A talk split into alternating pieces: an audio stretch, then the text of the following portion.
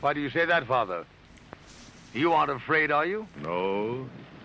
But I respect some of the superstitions of others. Often they are founded in fact.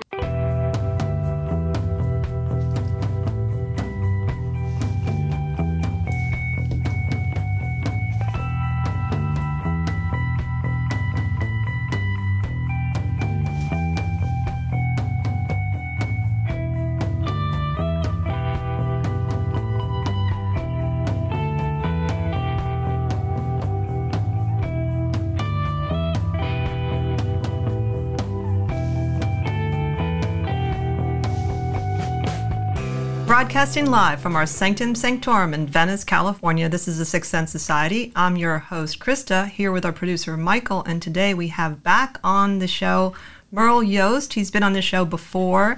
He is a consultant, speaker, and psychotherapist with uh, unusual twist to things because he also has a spiritual energy in what he teaches. And so we're really excited to have him come on today uh, with this topic about developing a sense of self from his own experience in uh, both as a spiritual person, as a psychotherapist, uh, and he's also studied many different kinds of modalities. So it's going to be really fascinating uh, to see what he has to say. And he's also, by the way, the founder of Unspoken Boundaries, and we've talked a little bit about boundaries in previous shows. And I would totally encourage you to listen to some of our previous shows with Merle because they're all really insightful and helpful. But before we get started, Michael has a few announcements. Hi, everybody. Welcome back to our episode. Um, it's going to be a lot of fun. Merle's an awesome guest and, good friend, so we're looking forward to, to this topic. And I think it's a, an important topic, so we definitely want to get into it. Um, next week, we'll be on a little bit of a break because my dentist has other ideas. I'd much rather be here doing the show, but uh, apparently that's not where I will be. I will be in the dental chair. So we will not be on next week. And then the following week we'll be back, and our guest will be Georgina Surrett Armstrong Smith. And she is a priestess from Glastonbury in England. So you guys will definitely want to tune in for that. And next month we have uh, Sandra, Sandra Inman back and Jackie Smith. And, and then looking ahead to August, we have a, a new group coming on of paranormal people from British Columbia who specialize or we'll be talking about cryptoids, so all things Bigfoot and so forth. So lots of diversity and lots of cool topics and lots of great people. So tune in. Uh, get all the information on our website, sixthsensesociety.com, S-A-X-T-H, all spelled out. And while you're there, if you can afford to, buy us a coffee on Ko-Fi or subscribe to our newsletter. We definitely appreciate it. But the biggest thing is hit like and subscribe on YouTube. And even if you're listening as a podcast, you know, go back to YouTube when you get home and like and subscribe to our channel. It helps a lot. So without further ado, I'm going to kick it back to you, Krista. So take it away, Krista. Great. Thank you, Michael. Welcome, Merle. Thank you for having me. We're so happy to have you back. It's great to be back and also to have you in the studio.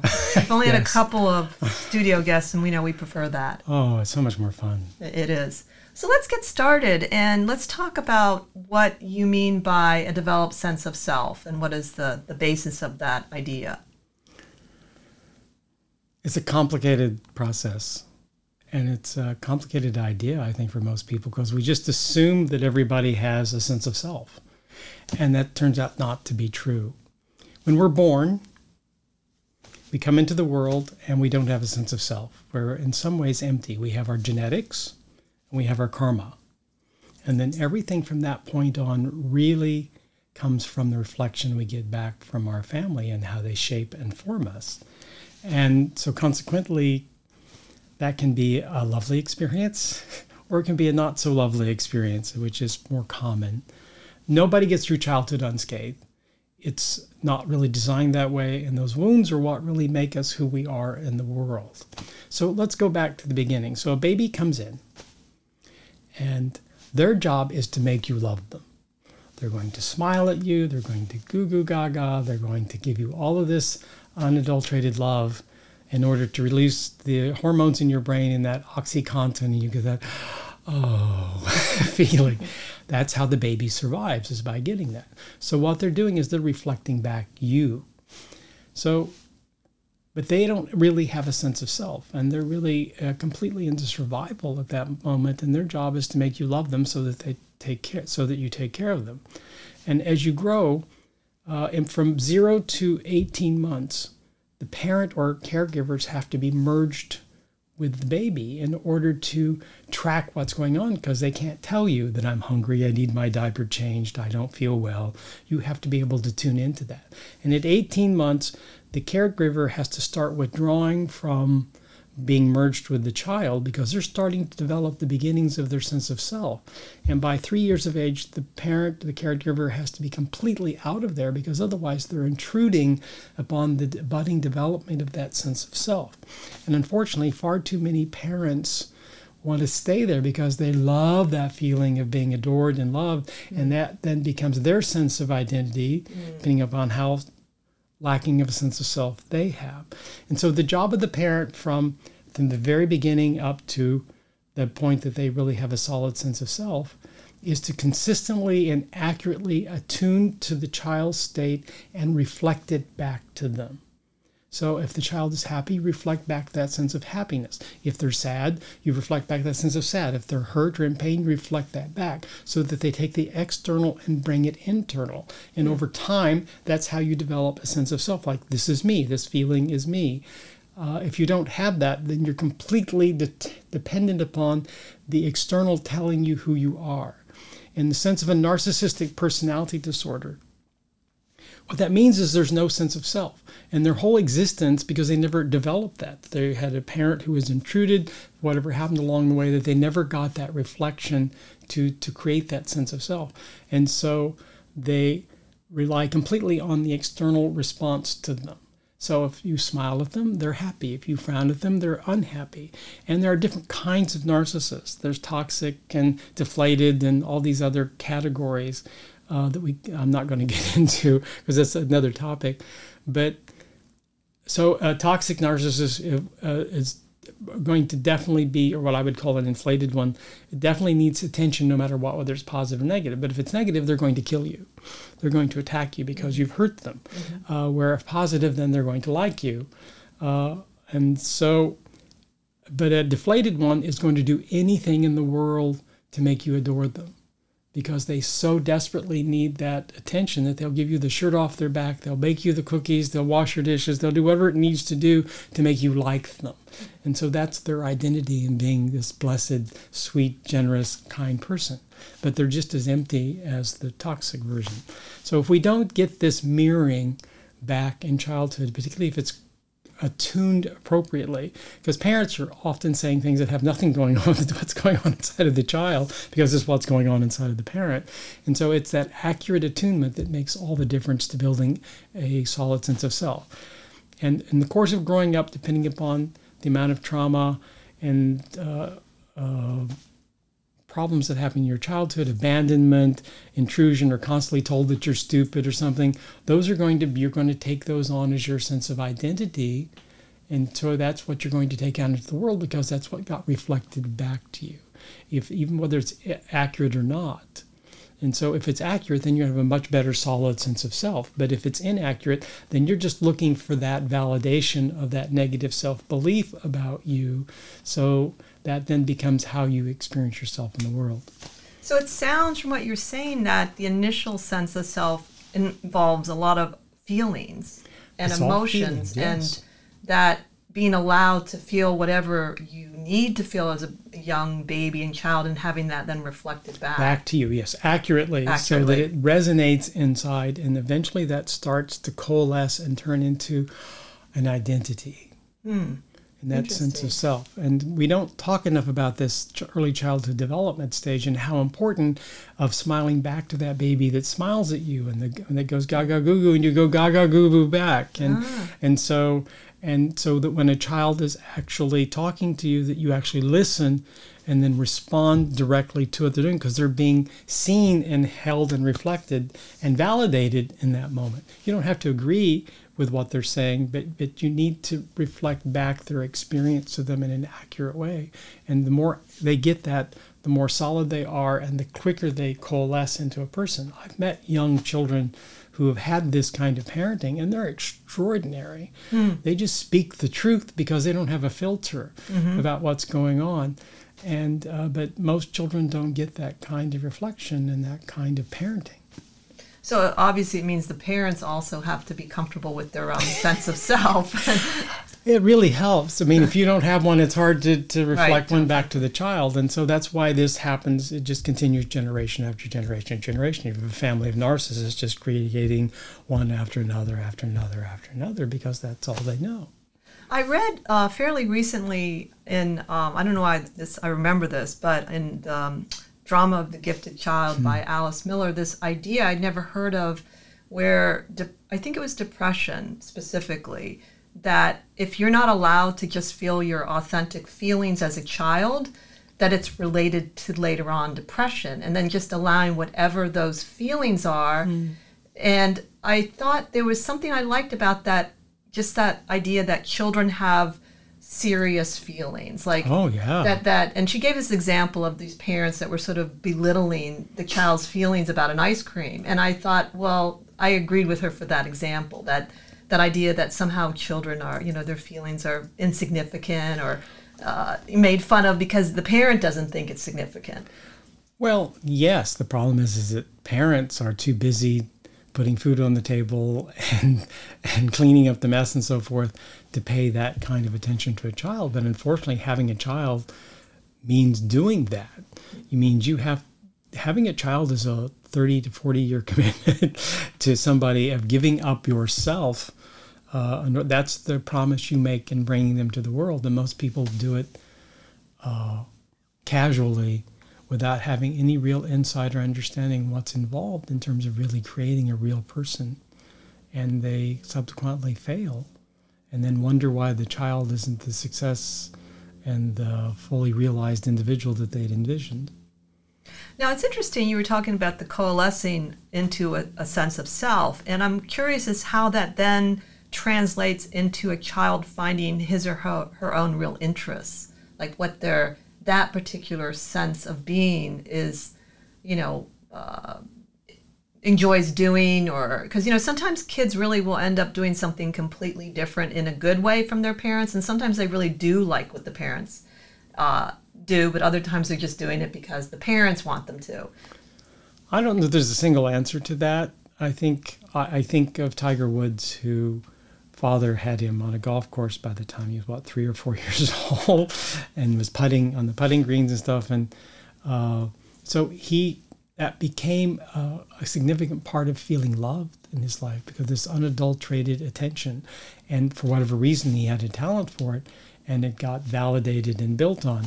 I think that children often have interest in things that they're not talented and and so consequently they'll probably leave them as a consequence uh, though there are people who are doing things their whole life that they're not particularly talented at because it, to them there's some connection to love and that in my experience where the people who go out and find their own entrance without being overly influenced by the parent trying to program them for lack of a better way to describe it are more likely to have things that are genuinely resonating with them on a on a deep level, and, and both can happen. I mean, we see basketball players begetting basketball players. We see mm-hmm. golfers begetting golfers, and singers begetting singers, and so it's the family business. Now, whether karmically they came into this family for that purpose of having this set up for them, or whether they got overly influenced by the family, Who's to say? who's to say? That's what they have to figure out, not us. So l- let's say most of us probably have some damages, or like good point, part of us have damages from not having this reflection process. Where would one begin to address it, and what are some of the symptoms that it's a real problem? Like, or maybe perhaps early on, even, so we can catch it earlier. How do I answer that question? I think if you're consistently being hurt or wounded in a particular area in your life that's tied back to your childhood, almost everything comes out of childhood. I mean, the first thing I'm going to do when somebody tells me blah, blah, blah, blah, and I'll go, oh, so get in touch with that feeling. How old do you feel right now? so to want them to tap into that, the original experience of this, because if I can heal the original experience, that changes what's coming on afterwards. But until we go back and heal those original wounds, we're just stuck in that cycle of going back and back and back to that. Uh, and so the question is, I think the answer to the question is if it's something that's repeatedly happening, if you're continually being hurt by your friends, if you're continually feeling not heard, if you feel like everything said to you is negative, this is all tied back to how you were programmed as a child in your family. And you're I often say that we're taught a dance of intimacy in our family. We're taught how to love, how to give love, how to experience people. And so then we take that dance out into the world and we're unconsciously looking for that dance because that's what it means to be loved. And so we recreate our families. And so when we get married, we're usually going to marry one of our parents. I always say, marry a healthier version, is my best advice. Uh, but uh, we're uh, we're unconsciously recreating our family, our parents' relationship, because that's what we knew, even when it's a bad one. That's what being loved is programmed into you to mean. So the family really sets up everything. And some people seem to be able to rise above it. I think that has a lot to do with karma, uh, as opposed to just all the other stuff. But most of us are just a product of our families, and we're trying to survive in the world based upon the education they gave us, for better or for worse. And the more work you do on yourself with a, with a good therapist, the better chance you're going to heal those wounds and have find your own way in the world without being trapped into that old cycle. So yeah, let's talk a little bit about the concept of karma um, astrologers believe in sort of karmic family patterns, I guess. Hmm. Uh, there's also the idea of past life. The people that believe in past lives believe there can be repetitive patterns of wounding depending on. Um, so, in another way you can approach it is going back to the earlier life where the actual pattern began. Sure. Um, so, uh, what if do you think it's valid even if you don't believe in that like for instance i remember hearing once that somebody who did past life therapy said that even if it wasn't real it has a real effect doing it. Absolutely. Uh, first of all i think my experience is that we tend to reincarnate over and over again what i call our soul family.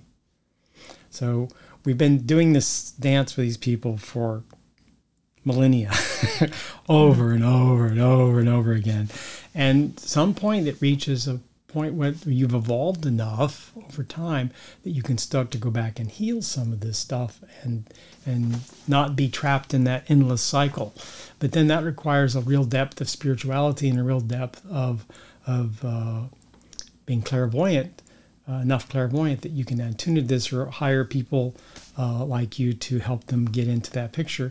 But yes, I think it's really useful to look at this at this from a bigger picture. I mean, my shtick, if, I have a shtick, is, I don't believe in being a victim.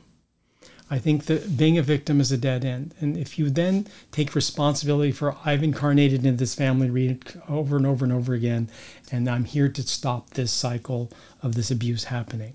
Or I, I chose this lifetime from a Buddhist perspective, I chose this lifetime so that I would get what I needed to get out of it and stop playing, well, all this horrible thing happened to me. I had a horrific childhood. And I could be trapped into the awfulness of that, or I can decide that there's a way to heal that. And I think that I came back this time to heal a lot of that family family karma and really clear it up so we don't have to keep repeating the cycle over and over and over again. Uh, and part of that was my disconnecting from both of my parents and saying, I wrote them a lovely letter, said, Nice knowing you. Have a good life. I'm done. I won't listen to your phone calls. I won't read your letters. I'm finished. And I meant it. Wendy online has a question. She says, What happens when a person has blocked their childhood due to trauma and doesn't recall it? How does one heal from unresolved trauma then? well, actually, one can heal from things that they don't know. Uh, it's not, you don't have to know all the gory details. You don't have to remember it all. We deal with sexual abuse all the time uh, without clear memories. Uh, my experience is that if you believe this happened, I can treat that. Uh, it doesn't matter whether it was real or not because mm-hmm. the wound is there, whether it's real or not. My job is to heal the wound, not to validate whether it was true or not. And so sometimes we have, we can do, uh, there's various techniques from hypnosis to just plain old psychotherapy. And my experience is, is as you start working with people and you start clearing trauma, all of a sudden other things start showing up because then there's enough sense of self healing that they can now withstand this other stuff. So it's a matter of your willingness uh, to face that. And some of that's just in your daily prayer to say, I'm willing to face the pain that I can face right now. Not all of it. Right. what you're ready to face. What I can handle right now. Please bring this forth so I can clear this. And then it's one step at a time. But it does really take a a commitment uh, to your own health, your own growth, your own evolution to make that request and to mean it.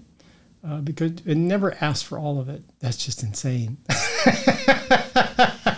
That's a, good advice. It's a great way to drive you crazy. it, it is totally. So, well, what's interesting um, too, one of the things I have found helpful when I see myself um, a certain pattern still in my life is having this sense of, of just neutrality about it and also a curiosity about it's just an experience and and owning it as an experience without any kind of this is positive or negative. This is an experience. It's a great way to approach it. And it's always helped me to kind of then see any kind of opening in terms of is it something I just need to accept? No, I need I can work on it in this way or you know, um, I don't know where I learned that whole idea of just sort of staying neutral or seeing it as just an experience and it's not good or bad. And and I think that that one of the things as I've gotten older, um, I, I for whatever naive reason I thought life would be easier. uh, but at least I have tools. It's a great that fantasy. Work. I know. Just new things, you know. You know, I'd like to also talk about we were talking about before the show the idea of being born into a certain karmic world, mm. and to be be aware of that and how maybe then as I have, let's say my sense of self, I've worked on it enough and I've healed it enough, but then there's this outer layer that perhaps there could be woundings, but I don't have to let it wound me. So let's talk a little bit about how one would handle something like that. So uh, an example would be, you know, let's say uh, we, you know, I, I've decided to be born in in the 1930s where being a transgender would be impossible you know, or, or something earlier. But let's say I find a way to navigate that. Um, there are examples in history. And there were people who did navigate yeah, that. So, there are many so, of them, from George Sands on. yeah, exactly. So, I mean, it'd be interesting to, because I think sometimes people feel that's more of a limit than it necessarily is. Yes. I think that the people who navigate those things have don't see themselves as a victim they simply take back their power.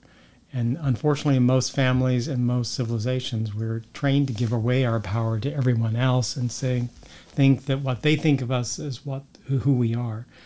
And that is unfortunately how we get trained in most families.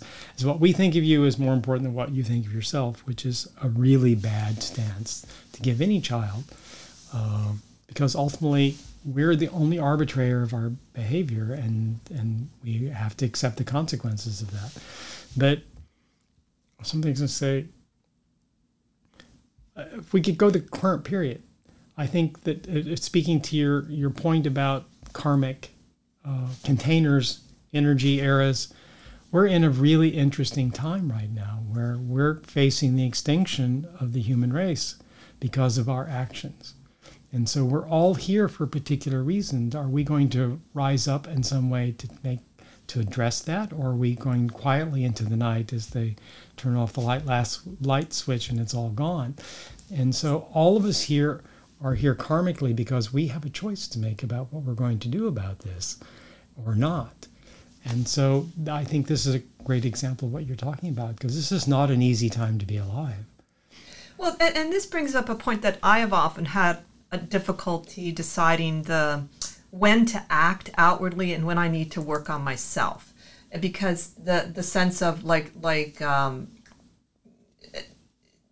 if it takes more time for instance. So let's say i get involved in a project in the community that just takes a lot of time and i don't have as much time to do healing work and i've often found that there's a dance for me between effective work in the world and doing something personally i think is right for me to do um, in order to because I am I am born in a time that has a lot of of troubles I find and then also just feeling okay to take time to say, you know, this year I I really realize I have this one pattern I need to really work on because it's it's really getting in the way of me being effective, and to be honest with myself and say, you know what, Krista, you're not doing a good job here, so let me just pull back and take the time. And because I've met some activists, I think that need to do that, but they feel, I think they feel they can't.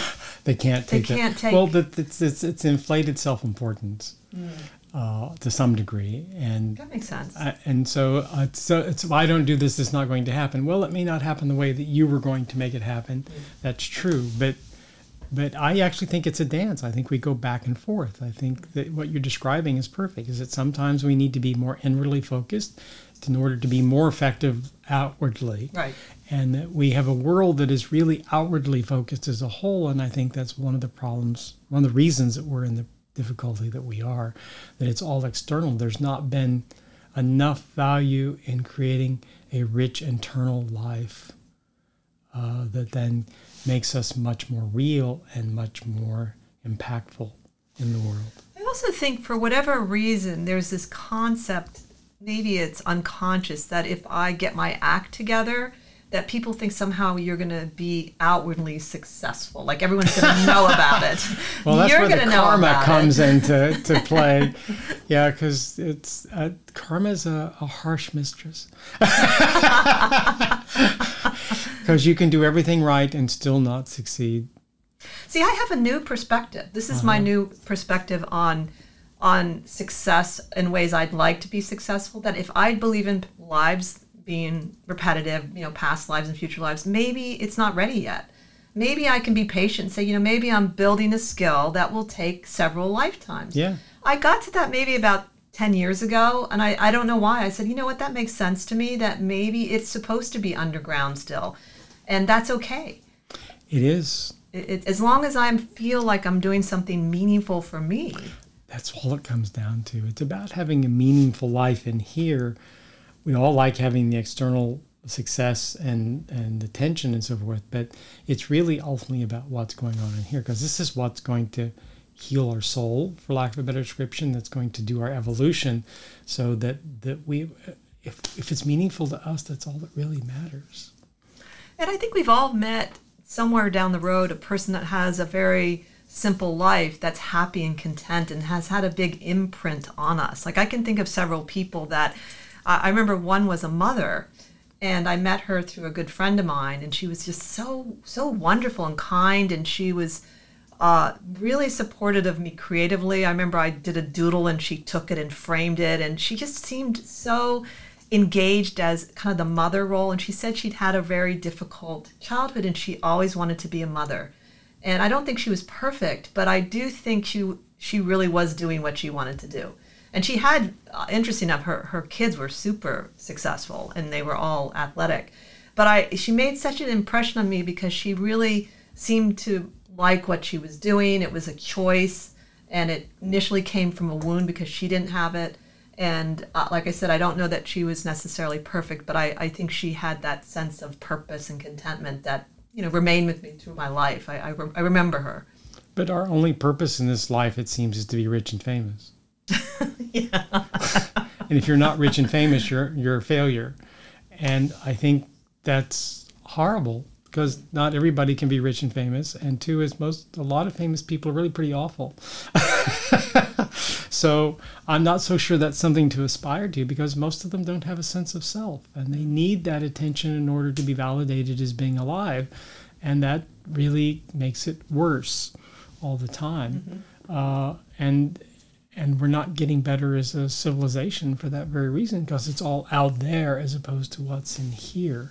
There's no depth. There's no benefit to suffering. There's no uh, joy in having a quiet life uh, and just doing what you came to do. And it's really sad. So, can I take this in a slightly different direction? Sure.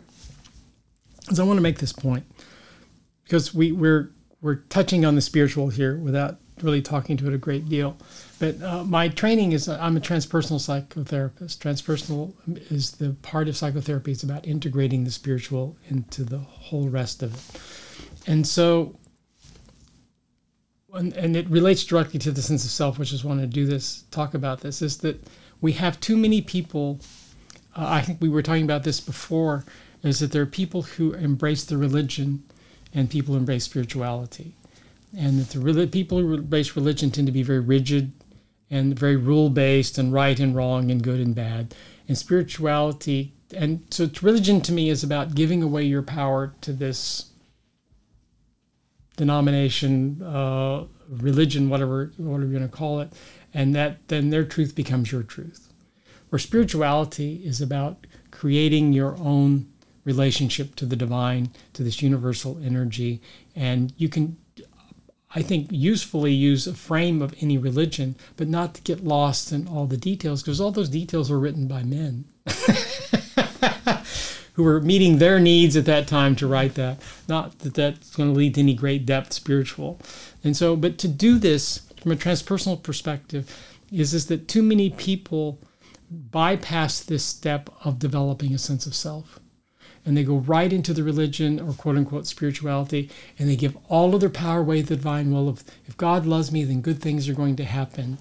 And so there's no there's no depth in that. There's no real relationship. And so that's what we call spiritual bypass is that they're not taking any responsibility. They're, that's all over there and they're just a victim mm-hmm. of, of this. And uh, but in transpersonal psychology what you have to do is develop that strong sense of self that clarity about who i am and then you start moving into connection with the divine so that you while and and in the in the transpersonal sense, what you then is start disintegrating the ego. Not that you lose your sense of self, but it shifts in a way so that you have you and the divine, and you can hold both at the same time. Where if you're if you don't have a strong sense of self, then you're just over there, and it's like mindfulness meditation. Is, is that you just sit there quietly and you're floating around in the clouds and it feels very blissful because you're not in this stress, but it doesn't change anything.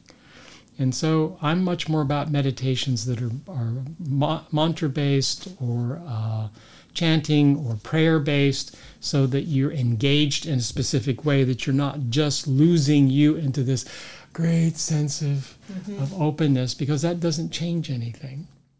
So let me ask you have you ever come across someone that says they're an atheist and has done this kind of work and connects to what would be divine, even if they don't call it that? Yeah, there's actually one of the big atheist authors is actually fairly Buddhist, and he talks about Buddhism a lot. Of course, he he denies at the same time, but it's clearly clearly what's oh. going on for him is is that he's he's getting it via the Buddhism, but he can't own it because that would be because he's he made his money being an atheist.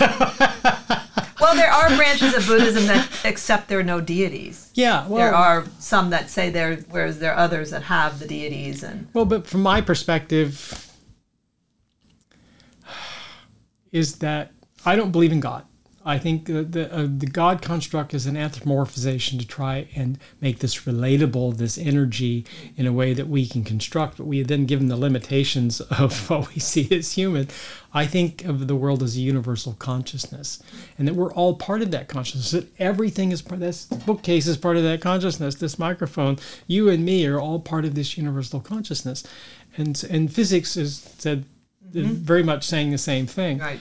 And so, consequently uh, if I don't lose my train of thought here in the middle of my conversation, uh, if we come at with a sense of self, we've developed that ego, and then we move into that energy and we start to explore that, we can use those deities, we can use those enlightened beings as conduits to that universal energy because that's part of having a framework that really does keeps us safe because there's all kinds of energies out here in the world, positive, negative, and so forth. And so having a known conduit, somebody who's been prayed to for thousands of right. years, you have a safe passageway to connecting to that universal divine energy.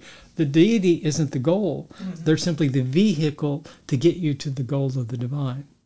Yeah, it's very similar. We had a show on egregores and the idea that you've built up this thought being, which is real and isn't real. And you're right, it's been over thousands. And, and plus, you can also, when you tap into it, you benefit from the other people's energy tapping into it. At least I have had that experience sometimes where all of a sudden I feel like other people are chanting Tara with me. And like, and it's not every day. It's like all of a sudden I say, wow, I must have hit some time zone like thing where I, I zoned into it. And it, it was a really pleasant surprise because, you know, I, I haven't really had that experience because I used to do more with groups. And so I had my own practice, but now I've only had a solitary practice really.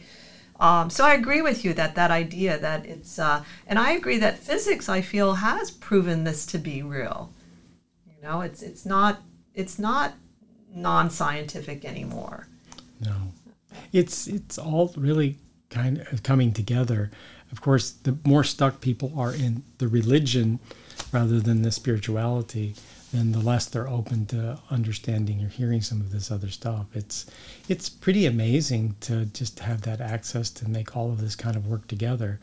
And when people really embrace it and take the path, they're usually the people that make the least amount of noise because they're really solidly connected and that's really it's profound i mean i i go into those places on a daily basis and it's actually rather extraordinary but it took me long time to get there and to do a lot of work on myself to to both build up the ego and the sense of self and then to deconstruct that so that i could have that access to the divine So is the ego in your definition also part of the personality that would like certain things that's or or is that more of a superficial Yeah, I'm form? using ego in this time sense and more uh, in line with the sense of self.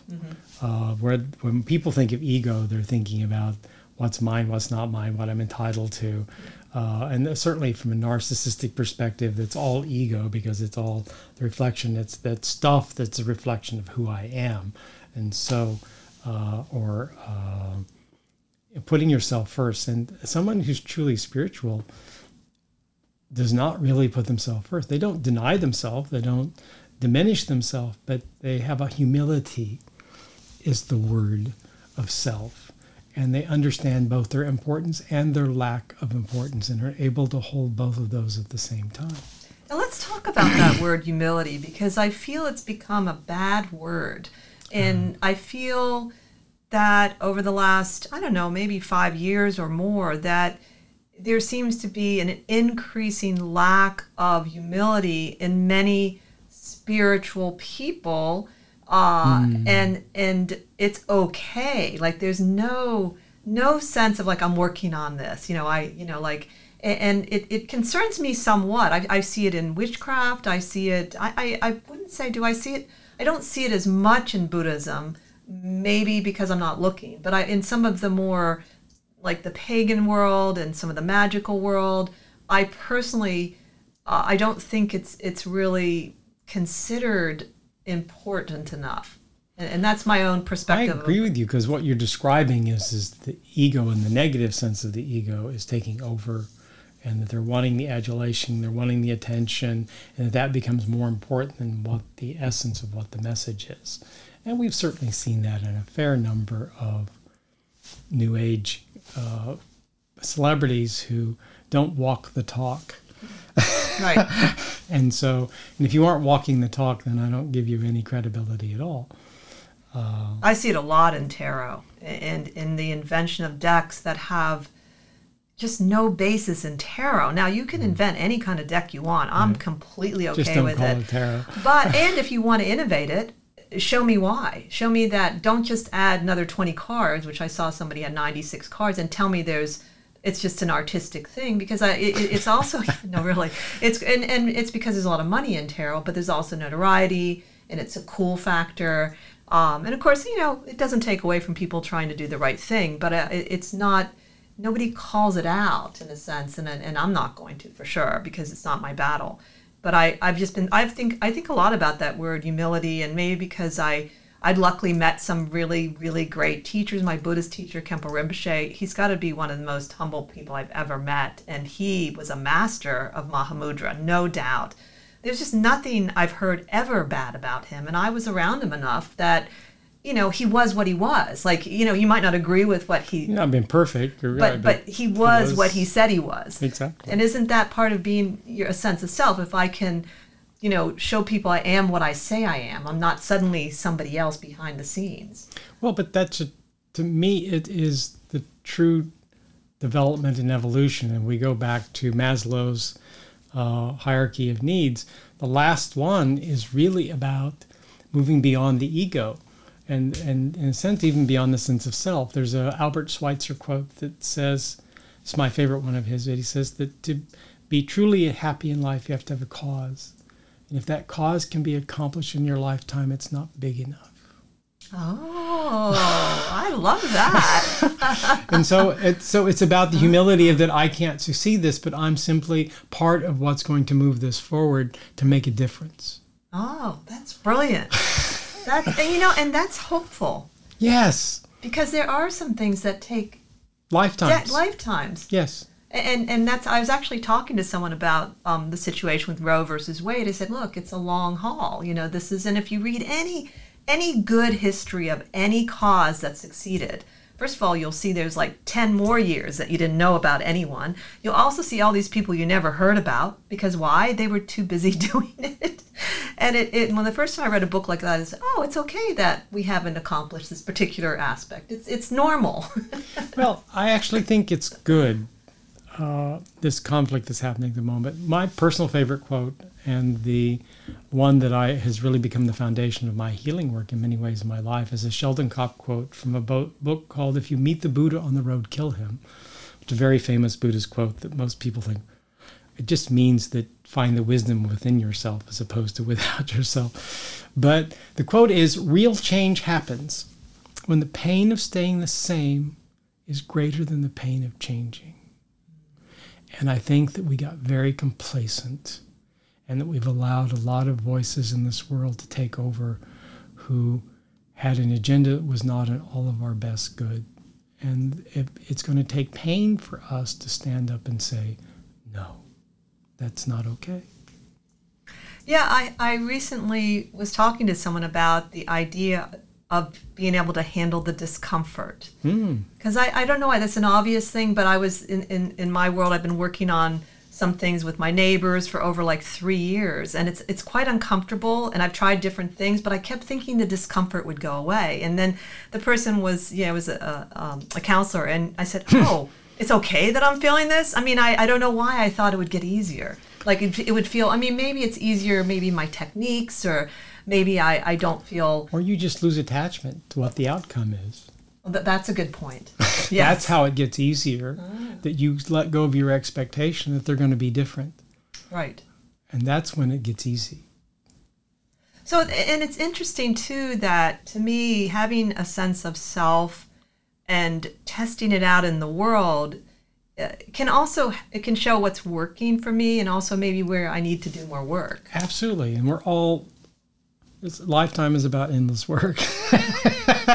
there's always more work to do. I've done so much work and there's always more. Uh, and now I look forward to it because it, it makes because it makes that attachment so much easier to how I think things supposed to be or how I think they should be or, or what is required. And so it is what it is. And so the more that I can get at peace with that, then I can do what I can do and I can let go what I can't do. I I think for me, the struggle has been maybe I'm having an expectation about myself that I can't let go of. Like I am supposed to have met this experience by now in a different way. Like I was thinking about what you saying. I said the thing that, that I'm thinking about is maybe I'm ex- I'm putting too much pressure on myself for having a certain result internally, even. Maybe I would- again as a therapist, I would have you set it with that feeling. Say, how old do you feel? Because there's a child part here that that wants it a certain way. Yeah. And once you encounter which child it is and what was going on, then you can heal that, and that's going to impact how you experience the world. Mm. Yeah, it's true. it's, it's it's it's a journey, and I agree with you that that if we can see it as a journey, however level of wounding we have, and that we can also be rewounded. It seems to me like life is suffering. There's to me no doubt about that statement. But you get to decide how you're going to suffer. Is the is the caveat to that? So you can be, oh, it's me. My life is so horrible. It's always going to be horrible. Or you're like, oh, that was painful. Hmm. What do I need to learn from that? Well, it is true. I have learned that holding on to the experiences, also holding on to positive experiences, which we do too, is not really useful. You know, you had because then you you're, you're on a high. You're looking for that same experience again, and and you you'll never have it, it exactly. takes you out of the moment. Yeah. And your goal job is to be here in this moment right now. and experiencing the world as it is at this moment. And you can get and that's the spiritual bypass. You can also get peak period peak experience bypass. So Mm-hmm. I'm going to live in that day of my wedding for the rest of my life. I never have to do anything ever again. So Yeah, that that does happen. exactly and so that's that's bypassing life it's bypassing being you and being this experience and it's sad because there's no evolution there's no growth there you're still stuck in that moment So, do you have hope that more people, because there's definitely more access to self help and th- different kinds of therapies, do you have more hope that people can evolve more and do better? Or have you found people are not accessing what is more accessible? i'm certainly not hopeful based upon what i see going on in the world i think that we've we've we created a world of narcissists who don't have the depth to go inside to see that this isn't just about them, that that isn't about their res- the response to them, that there's something bigger going on. The shallowness of that seems to permeate everything at this moment. So I wonder. I uh, there's a quote. It was I think it was in the American president said that a small group of people are the only thing that ever changes the world. Mm-hmm. And so I think that those of us are doing something to change the world. Now, what that's going to end up looking like, I don't know. But I'm hopeful that something good's going to come out of this. It just may not look anything like what we would have thought of or wanted. But ultimately, we're responsible for our own evolution, our own return to the whole. And so a lot of people are getting a lot of opportunity to really speed that process up. and so that's one way of looking at it. I remember Thich Nhat Hanh when he was alive, he thought that the next Buddha would be a group, like a group energy or something, not just an individual, hmm. like some. And I thought a thought. collective, like. And I, I just thought it was interesting. He, you know, he seems like a traditional teacher, but it was something I heard and or read in one of his books. I read a lot of his books uh, uh, years ago, and I thought that was a cool idea. I don't know how it would work, but you were just saying like it is true that a small group, Group can have a collective impact. re- and, a, and a group of, of enlightened people could have an amazing impact. It's just making that happen is a whole, and who's enlightened and who's not is a whole nother question. Well, that's a topic I would like to. Maybe we could do a panel on what is enlightenment, how does it look, because it is a good topic. Oh, and I could say maybe, I don't know, I, how would I know if I'm not enlightened, if someone is enlightened? You know, so you, you know, you maybe you could look through observation of their actions and their consistencies or inconsistencies. and how they make you feel. that is a good point. How they make you feel. It's how you feel in their presence. I mean, as a psychotherapist, we get taught, some of us get taught, that we diagnose through, it's the, the current generation not so much, get taught to diagnose based upon how my experience of being with them in the room is. And so, based upon this experience, I'm going to have this diagnosis, and this experience, I'm going to have this diagnosis. It's going to give me a foundation for understanding how they are organized in the world. So that, but that's true of an enlightened being. When you're with someone who truly is enlightened, there's just a whole different energy of being in their presence and, and the world. And so, uh, it's really the key, I think, and not confuse it with narcissism. A narcissist who can love bomb you and make you feel Right. glorious, but that's a very temporary state that that's inflating, and an enlightened being is not an inflated state.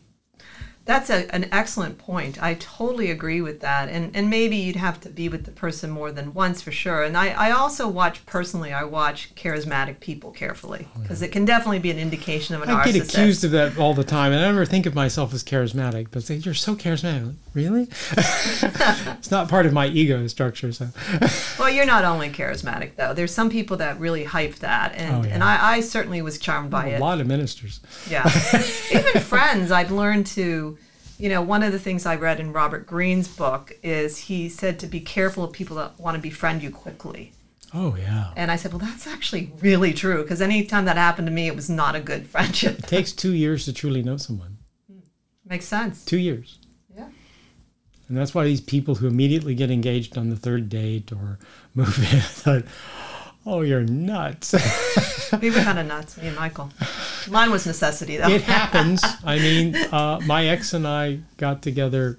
Uh, the first meeting, three months later, we were living together. So Yeah. it lasted 19 years. So I guess there was something there. Well, yeah, and, and I agree with you theoretically for sure. I mean, and, and it is, I've, as I've gotten older, I've definitely taken my time to even get new neighbors or friends and just get to know them because it's, you know, you'll find out if you're compatible that way or not. And sometimes you run into a soulmate that you just know. Yeah. Well, that's getting back to kind of that, that karmic thing. you yeah, you just, I mean, I, I, and any, I run into people all the time that I've had past lives with. It's always so interesting to, for me to be aware of that and can feel the energy. And they're usually kind of clueless, often just totally clueless. But I'm like, oh, we were married. That's nice. So anyway, but it, it's just, it's fascinating to the more work you do here and you start getting more and more information. It just sort of really changes your whole perception of being in the world. So, what do you do personally when that happens? When you feel you're more aware of the connection, you just wait till the other person becomes more open, or does it make a difference? Uh, it depends on whether a client. I can't tell many clients I've had past lives with. Um, it depends on how open they are. I might. I, I would say ninety-five percent of the time, I never say anything. It's more information than they need. Mm-hmm. Uh, they wouldn't have any particular way to hold it or to process it. So why would I burden them with my perception of our relationship and who we are? Mm-hmm. They just feel some kind of connection. They don't understand why, mm-hmm. and that's okay. And they may not even be curious as to why. I happen to be able to be able to tune into that level, and it just sometimes just smacks me upside the face. Oh, oh hi.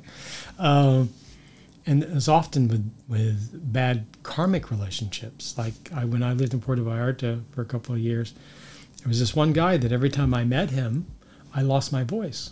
Whoa. I just literally lost my voice, and so and uh, we cleared that karma, and everything was fine. Huh. But but so there's these kind of things that happen. All I, kind of stuff happens to me all the time, uh, but it is can, can kind of drive you crazy too. It's like, can I just be here right now deal with this? Why do I have 27 other layers here? I have to face all at the same time. it's like, ugh.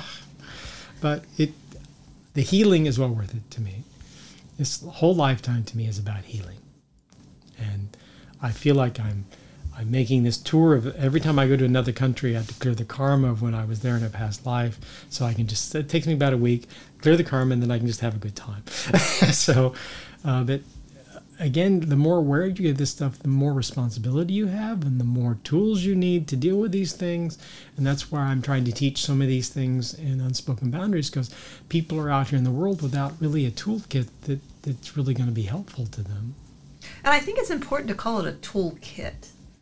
Because what I, I think I noticed as I got maybe about my 40s, I was realizing I kind of went on a period of time where I just didn't want to grow and I just sort of plateaued there for a while. Then I actually started to descent internally. And I was like, okay, back to work. This isn't so much fun as it looked, anyway. Yeah. but I realized I couldn't go back doing exactly what I used to do. And I, um, Well, I had changed. to, you know, I got new tools, or even go when, when I went back into Buddhism, I did it differently this time because it, it made sense to do it differently. And I think having that flexibility with oneself would be important. That it's a toolkit. It is, it's a toolkit, and we're always gaining new tools for our toolkit. Mm-hmm. And it's learning how to incorporate those into the old tools and what this changes and what this doesn't change. And so there's so many things going on on so many levels. And so it really, if you don't have a sense of self, you can get lost in all of this stuff. And that's what they're talking about in the transpersonal psychology is that you have to build a firm sense of self, a firm ego, and then you have to dismantle that as you start tuning into the divine. Not that you lose yourself, but it just changes how you energetically are able to connect that. So you're both the divine and the not, since we're, we are both the same. But but you have being in this body, you have to be able to hold on the superstructure of your ego so that you're still here.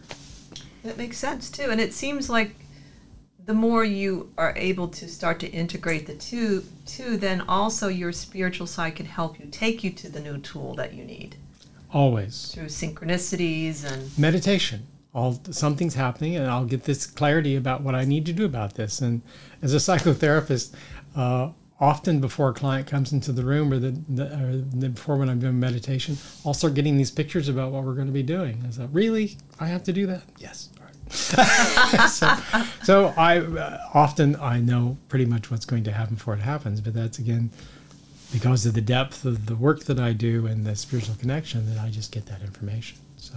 Yeah, that's wonderful. So do you do you keep track of it in a certain way? Do you have a journal? You just act on it because it's more fluid. and- Yeah, it's just fluid and just clear. Like uh, I, I often tell the story in the workshop that I was with a client one time, and all of a sudden I'm sitting here with this guy, and this song comes screaming into my head. It's so loud I can't even think, and I just all of a sudden I start singing the song in the middle of the session, and he starts crying because it was a song his mother sang to him as a child Wow.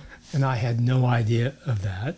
I don't, and that's what he needed in that moment, and I trusted that voice implicitly, and so I often get those kind of messages in my sessions, and I always trust them because that's what's needed. One of the things I really got from the the workshop I did with you about boundaries was that idea that by having these boundaries, you actually experience the person more real than when You're you more try available. to merge. You're more available in a real way, In a real way, as opposed to take me, use me, victimize me. So, and, and I, I got that watching you. I had a very powerful experience with the person. I didn't even know the person, um, where she had, you know, just started breaking down completely, and I didn't feel any of it yes, in a good way. It I was wasn't your able- job to feel no, it. I just No. stood there and held it, and I got it. I was like, ah, yeah, that's much better. Yes, but you were a profound witness to her experience. Exactly. You did not invalidate what was going on. No. You mirrored back the pain of that, but you weren't feeling it because it wasn't your job to feel it. There's no Exactly. win in you feeling it. I know there's quite a few readers, uh, tarot readers and psychics that think you need to feel ah. it, and and they think it's better, you know. So this is why I think that what you're teaching and showing people is really going to help people, and it's more accurate. Well, it's healthy. Uh, because, uh, I mean, how many people, therapists burn out at the end? They've seen 12 clients this week and they're dead because they've just been sucked dry because they're merging with the client. And it's a lose for you and it's a lose for the client because you're just recreating their childhood when their parents merged with them and never got unmerged. So that's not useful. Uh, our job, as I say in the workshop, is to be the profound witness of another person's experience, not experience it for them.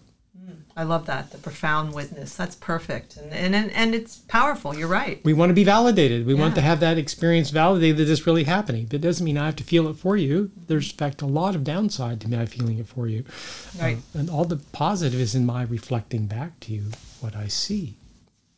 Now we're getting closer to the end of the show. How can people find out more about your work or reach you? What's the best way? Well, the easiest way is to go to my website, merleyost.com. Very simple. That'll be that'll have everything there. Yeah, so I, I wasn't sure which one. That's worked- by which far the easiest. Uh, we're revamping Unspoken Boundaries at this very moment, and it'll debut. The new version, will, uh, the new program completely, will debut in October, mid-October on my birthday. And so Ah. it's uh, it's an auspicious date, and it will come to fruition. Uh, but uh, we're really excited. It'll, it's called Seven Steps to Powerful Boundaries, and it really has the potential to change people's lives if they really get it and they really do the work in it. Because there's a lot of work go through these seven steps.